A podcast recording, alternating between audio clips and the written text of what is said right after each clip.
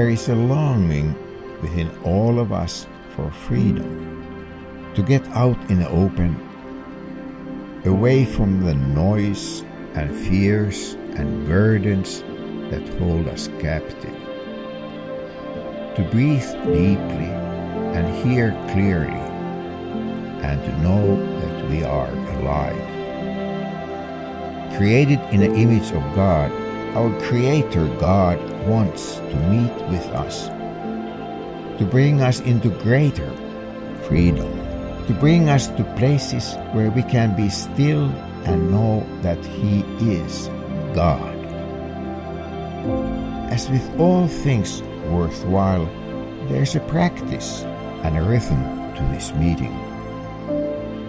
Transformation takes time, it takes effort, is work, but the most enjoyable type of work. The practices of our spiritual life anchor us and carry us forward. They center us as we navigate the storms of life. When we journey into the great expanse of God's love for us, we are transformed by the rhythms of His grace.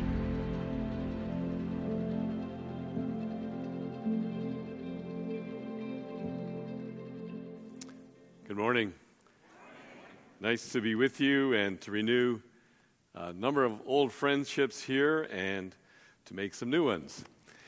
As you are doing this uh, summer series on some of the spiritual disciplines, we're going to be focusing on the whole theme of silence and solitude before God. And I just returned from our cottage a couple of weeks ago, and one of the things that I noticed here is that there was a sailboat. Uh, it's very still and it's very quiet when you're out on the water. When you're running around hauling people water skiing, it's a totally different perspective. But sailing has a very meditative concept about it. And it's wonderful to sometimes go down to the harbor and to see all the sailboats out on a beautiful sunny day and just kind of gliding along, and you can hear the wind and you hear the waves, and you don't have to make an awful lot of noise. In our culture, we live in a very, very noisy world, and even as we live in the broader expanses of the GTA, we become so much aware of that noise, and that's why a lot of people love to get away during part of the summer just to be able to be out in the country, to see creation in, through different lenses, and to be able to just kind of slow it down a lot.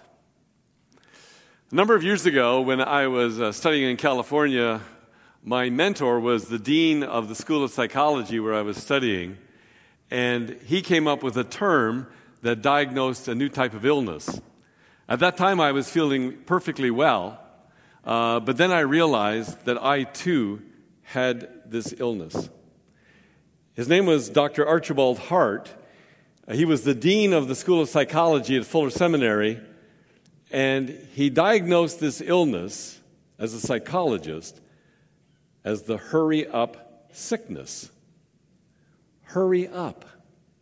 Now, for those of you who might be type A type personalities, you will begin to grasp a little bit about what this is all about. It's an illness that somehow takes hold of people because we are always in a hurry. In fact, we will buy anything that almost promises us to be able to speed up the pace of our life in ways that maybe we had not even anticipated. The best selling shampoos went to the very top of the market because they did one thing they combined shampoo and conditioner in one bottle. So you cut out time in the process. Domino's Pizza became number one in the nation because they promised to deliver their product to you within 30 minutes or less, and you would get a free pizza. I have two sons. At that time, they were teenagers, and they decided to try out their luck. So they phoned up Domino's Pizza, and uh, then they put the clock on this poor delivery guy. And we could see him rushing up the street, and they were standing out there with their wristwatches on as he drove into the driveway five minutes late. He got out of the car, didn't say a word except, I know, the pizza's for free. Later on, he discovered where we lived by the voice that came over the phone. A lot of people like to eat at what we refer to as the Golden Arches. Possibly not because it's great food or even because it's cheap food, but simply because it is what we call fast food. And if that's not enough, you don't have to get out of your vehicle and walk in, stand in line to place an order. You simply stay in your vehicle and go through the drive through service. You see, this hurry up sickness that seems to have encapsulated our whole culture is an attempt to enable people to be able to do more and more in less and less time. We even thought with the development of the mechanized age that we now live in that we would have more free time. But what we see in reality is that with all the mechanical devices available to us, we're able to do more and more in less and less. So what do we do? We do more and more. A few years ago, I was skiing in Whistler. And I didn't know the back country and the terrain very well, and I joined a guide, and there were about eight or nine of us who were skiing together so he could at least get us home. We got to this beautiful peak, and you could look down into the bowls, and the sun was shining, and suddenly a guy's cell phone went off. And he said to the guide, Could you please stop for a few moments? And we waited for 10 minutes while he was talking to his company back in Toronto. He was controlled by the mechanical devices that he thought would make his life easier. Some people even try to find themselves thinking about more than one thing at a time, or trying to do more than one thing at a time. Psychologists refer to this as polyphasic activity, or more commonly known to most of us, we refer to it as multitasking. In other words, we're trying to do more than one thing at a time, but that takes too long to say, so we use the term multitasking. I've seen this in the car. People are driving and eating, drinking a beverage, monitoring the radio, CD player, iPhone, iPad, iPod. I've seen men with electric shavers shaving. I've seen women driving with uh, a makeup kit, putting on the stuff on your eyelashes, whatever that's called, uh, lipstick, the whole nine yards. And then one day I saw a guy driving, and he had a book in the steering wheel. People will talk on the phone, they make all kinds of gestures. And some are trying to do all of that at the same time. In some respects, our culture, the world in which we live in today, is far busier than the culture of Jesus' day. I know Jesus had a very busy life. And I know that the problem of hurry up and do more and do more would be a reality in his day as much as it is in our day. And Jesus, being aware of the busyness of life, had a principle in life that was a way of life.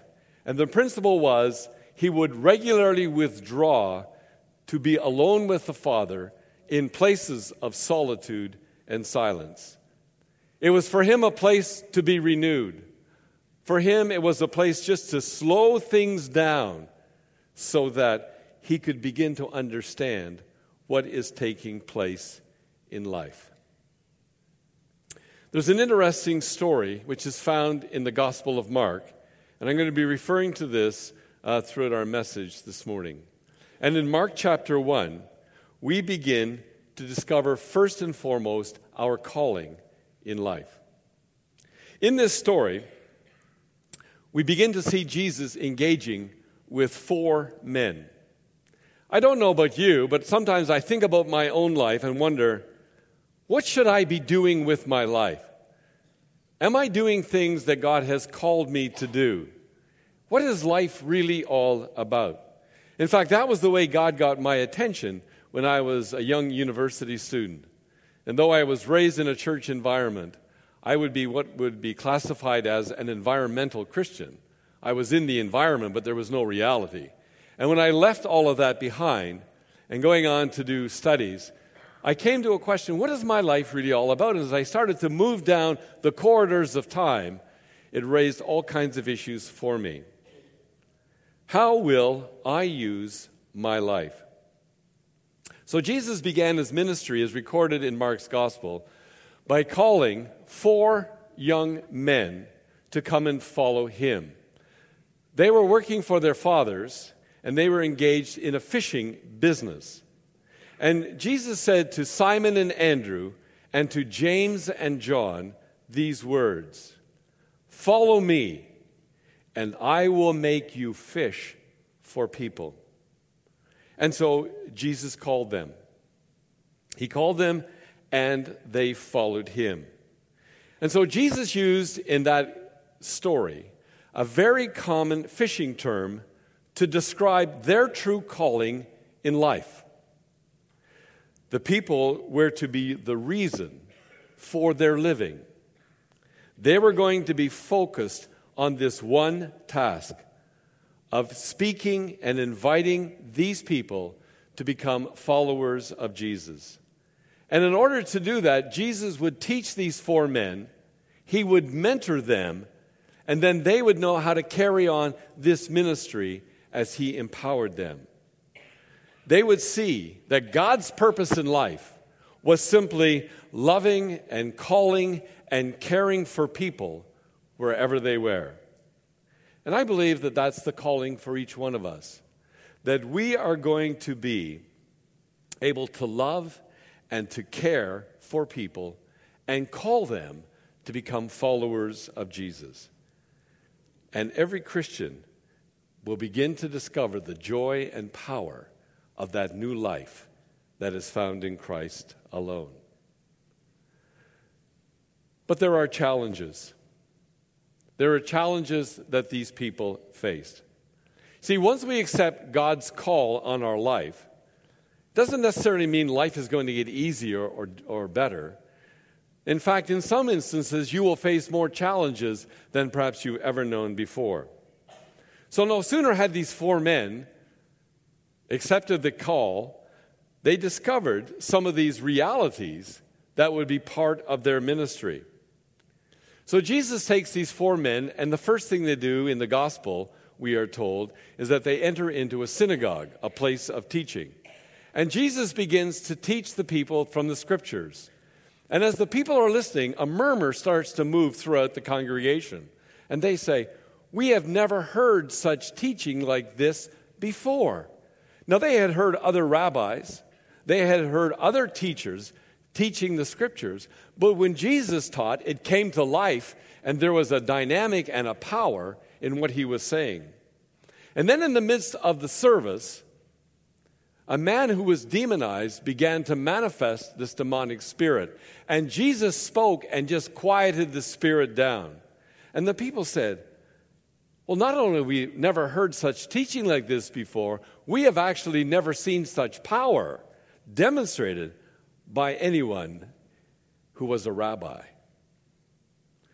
At the end of that service, they leave the synagogue, and Simon's house is nearby in the village.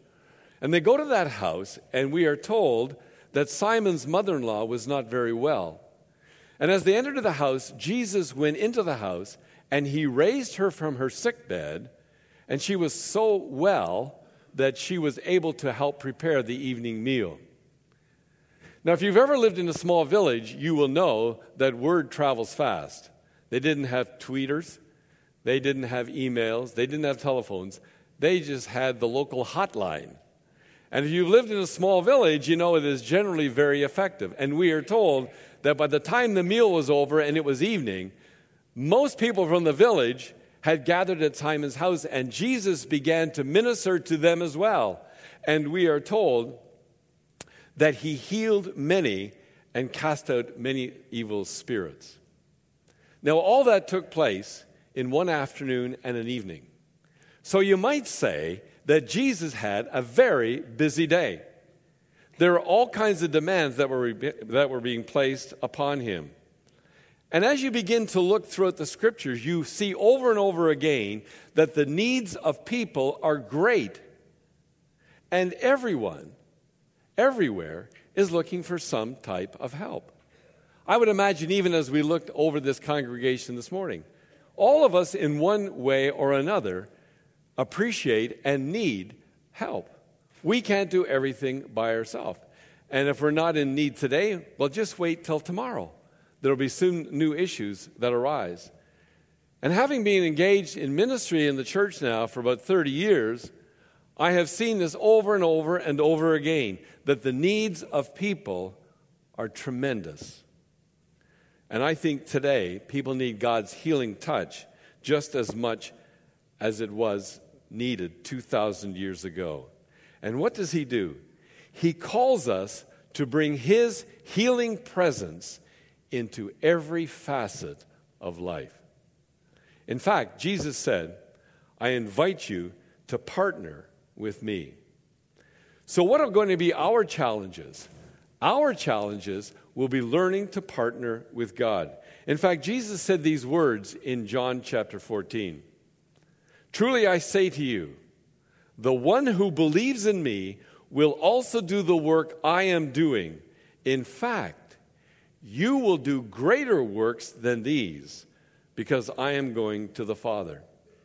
So, as Jesus was preparing and teaching and mentoring his disciples, it was for one thing alone that they were going to continue doing the work that Jesus did while he was here on earth. And while Jesus was here on earth, he was limited by time and space. He would only be at one place at one time. But as he gave his spirit to the church, what he said is this You are going to be my people, and you are going to continue the work that I am doing. So as we spread out around the globe, we continue to do the work of Jesus, and it is even greater than what he did because we are larger in number. Not greater in terms of being more spectacular, but greater in terms of ultimate impact. Because as the Spirit of Christ lives in us, and as we are open to doing the work of ministry that Jesus has given to us, we are going to see people's lives touched in amazing and remarkable ways.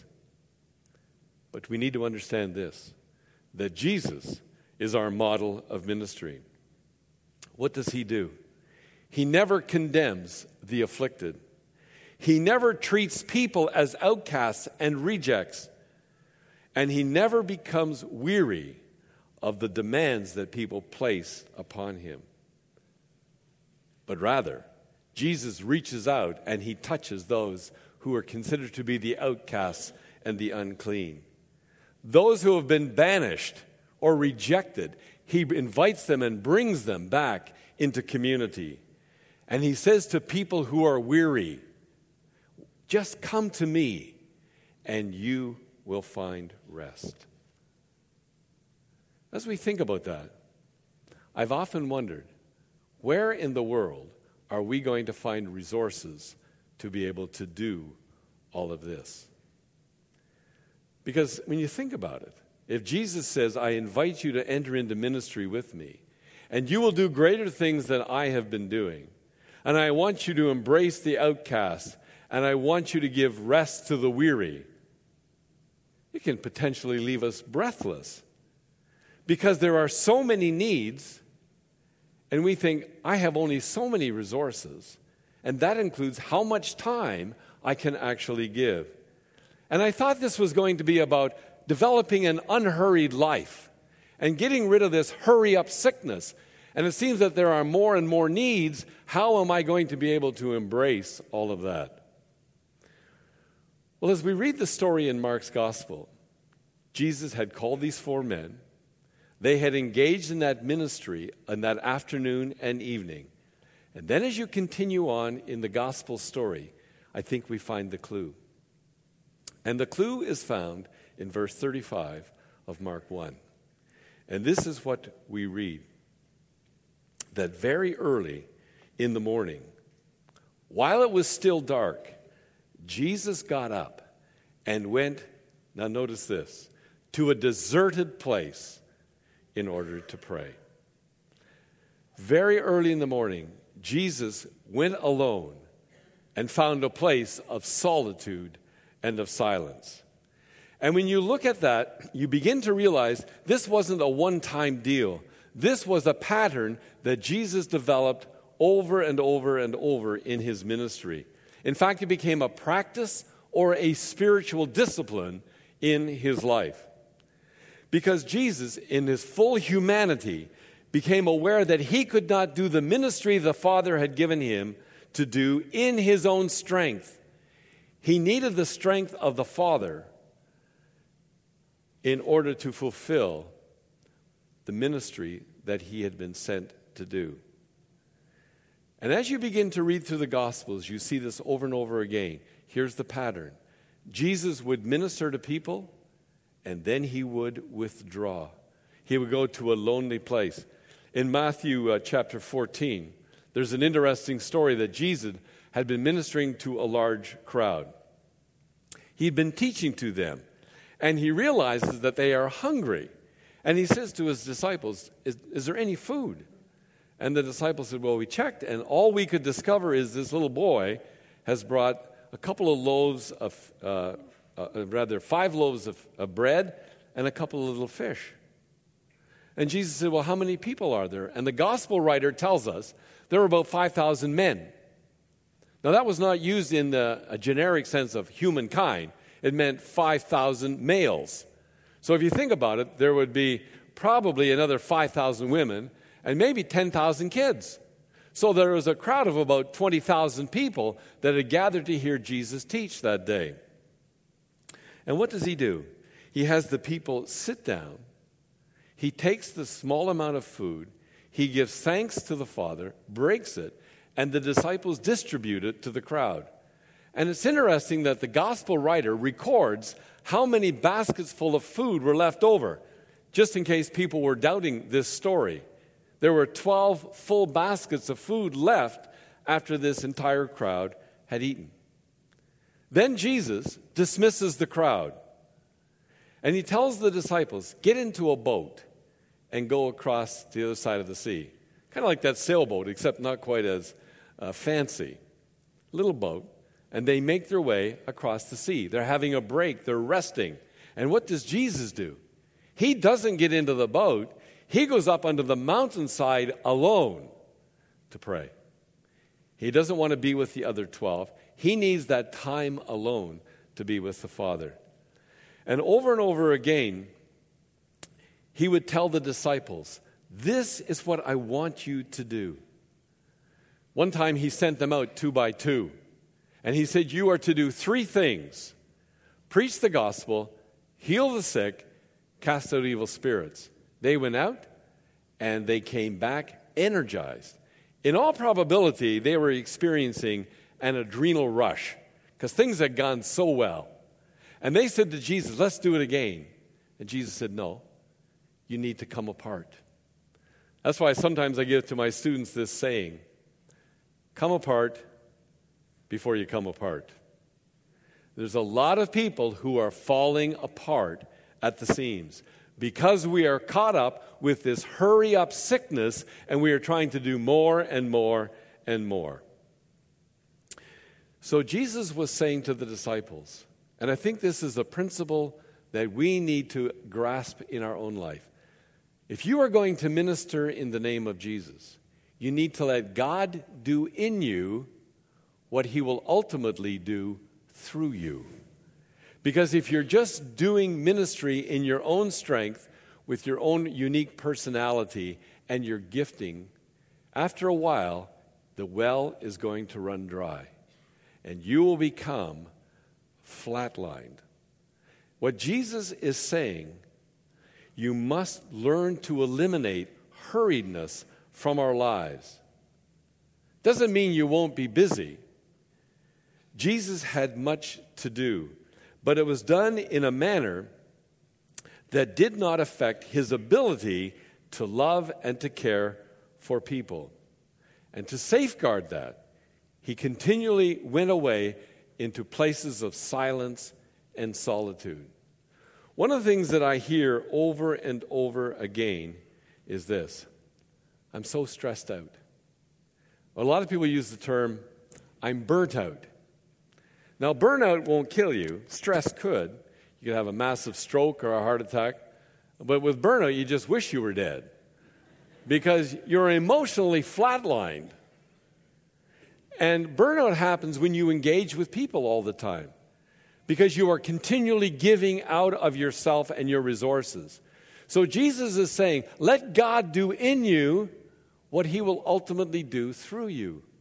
But if I'm not taking time to be alone and to be silent before God and letting God minister into my own heart and into my own life, I will be burned out. You know, it's interesting. If you look at the Gospels, I've checked this several times, but nowhere do I discover where Jesus says, Oh man, I'm just so stressed out. I'm just burnt out. I just wish I could leave the planet. At the end of his life, he does say this Father, I have finished the work that you gave me to do. You see, this is what we need to understand that in um, our ministry and in silence and solitude, Jesus was listening to the voice of the Father. We need to learn to be able to hear the voice of the Father because it's easy for us to become victims of other people's agenda. Lots of people have a plan for your life and mine. And sometimes, eh, particularly if we are people pleasers, we can be led by all kinds of individuals. And one of the hardest things for some people to say is no. Now, how do I know when to say yes and when to say no? Well, you see, Jesus, when he was alone in that desert place early in the morning, the disciples eventually found him. And they said, Jesus, the crowd has gathered in the village. Let's go back there. And what does he say? No. I'm thinking, how does he know to say no? And the answer is this in silence and solitude, he's hearing the voice of the Father. He said, That's not where we're going to go. We are going elsewhere because that's why the Father has sent me. Isn't that amazing? Not to be led by other people's agendas, but to be able to hear God speaking into our lives so that we are being faithful to God's calling in our life. But the second thing I noticed about this, of being alone in silence and solitude, is that Jesus always had compassion on other people. If we continually give ourselves out to others, you need to realize it's going to take time, it's going to take a lot of energy, and it's going to take significant amount of effort. And if we're constantly giving out, we lose our ability to love. And one of the buzzwords today for a lot of people is I'm suffering from compassion fatigue. I'm worn out or I'm burnt out. You see, Jesus never lost compassion because he developed that rhythm in his life. He would minister to people and then he would withdraw. So allow God to do in you what he will ultimately do through you. That's why the Apostle Paul, who knew all kinds of theology and was highly engaged in ministry, came to this place of saying, I'm not relying upon my educational background, nor my position of power and prestige, nor the people that I know. But he said this I can do all things through Christ who strengthens me. As we move away into solitude and silence, we're allowing God to minister to our own personal needs. And that happens as we are connected to Christ. So, what is the promise? I love these words from the prophet Isaiah. And the prophet Isaiah simply said, He gives strength to the weary and will increase power to the weak. And those, now notice this, who wait upon the Lord will renew their strength. There are many voices calling for your attention. If you decide to take periods of silence and solitude, even regularly, at first it is going to be extremely difficult. They tell us that every day the average person carries on 1,200 conversations in their head, such as, when's he going to be done? What are we having for lunch? Where are we going? What's next? All these voices. In a few moments, we're going to lead you into a brief period of silence. You might hear some of those voices. You're going to find it sometimes very hard to become focused. That's why it's called a spiritual practice. A friend of mine who uh, taught at the seminary is now back in Hong Kong told me that he has been practicing this discipline of learning to be silent. And today, he can travel on the subway system and be in total silence before God. Isn't that amazing? But that's taken about 15 years. So it doesn't happen overnight. But the promise is as we wait upon the Lord, we will renew our strength. Moses was a man whose life, as we know, was divided into three segments of 40 years. The first 40 years, he was a prince of Egypt. And then, through circumstances of his own making, he had to flee for his life.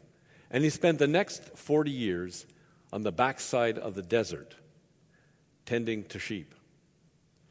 I don't think sheep are great conversationalists. They don't have a lot to uh, engage you with. And so here he is the next 40 years in this desert place of being alone. And God doesn't immediately speak to him. But near the end of that 40 year period, he sees a bush that catches on fire. And he's attracted to it, not because this is a new experience. In all probability, that is called the acacia bush. It often exudes little droplets of oil on the leaf with the intensity of the sun, spontaneous combustion can occur.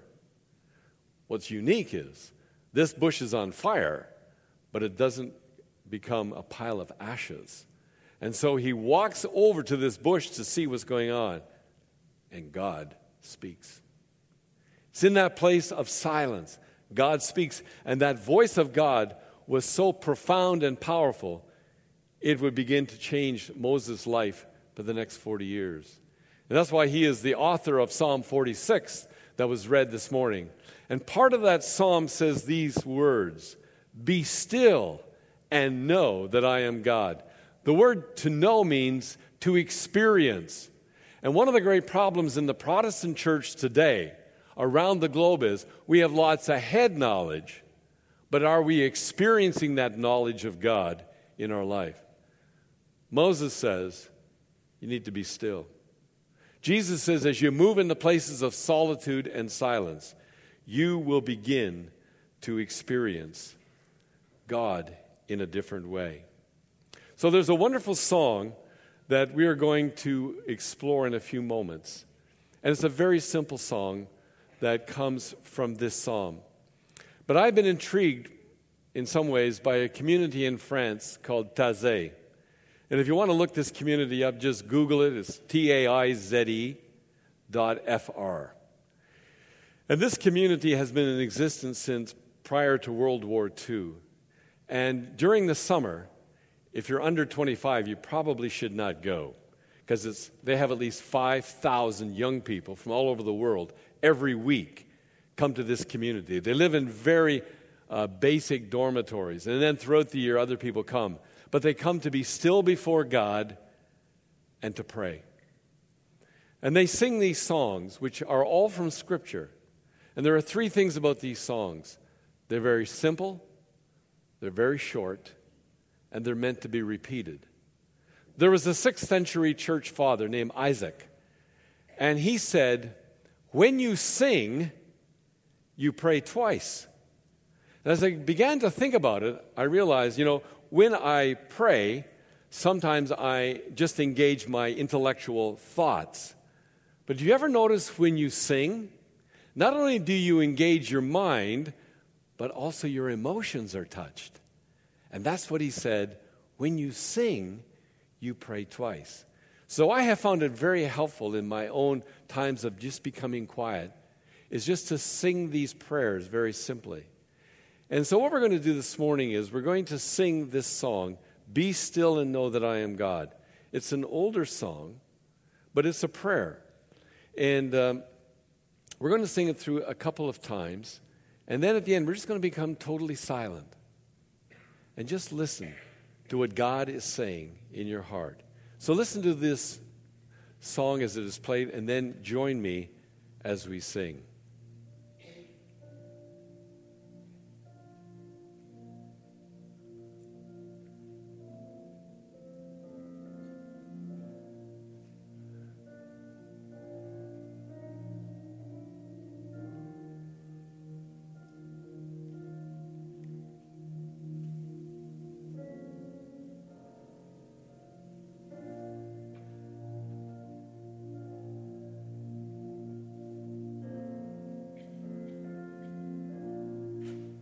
To join me together? Be still and know that I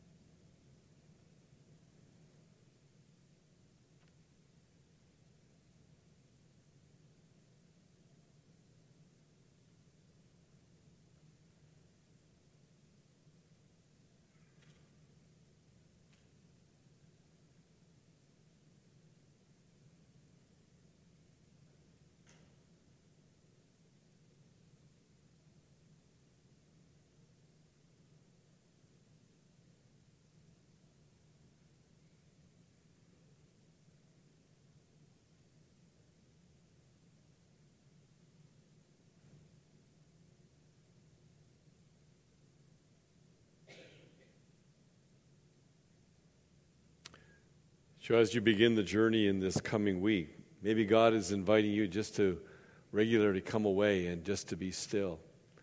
For some of you, you might just start with five minutes a day. Find a quiet place where you will not be interrupted. As you come before God, say, God, I just give to you all the concerns and responsibilities that play in my mind. If necessary, write them down on a piece of paper and say, God, I'll set this aside and give it to you later.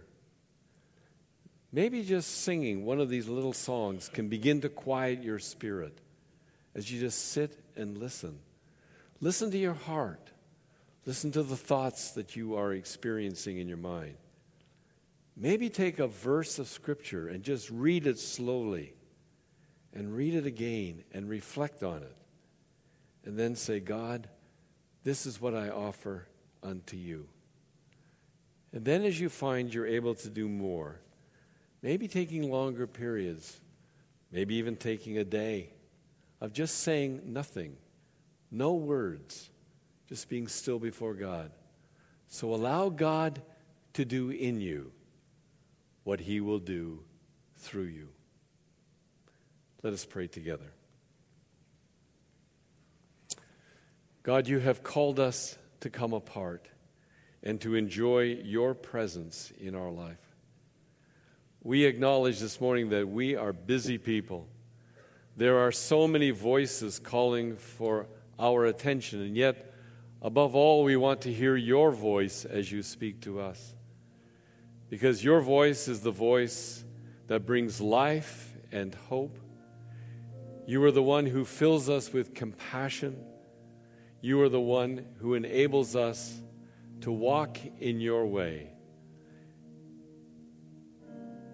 God, in the midst of the busyness of life, may we not put you on the margins, but may you be at the very center of all. We pray this in the name of Jesus our Lord. Amen.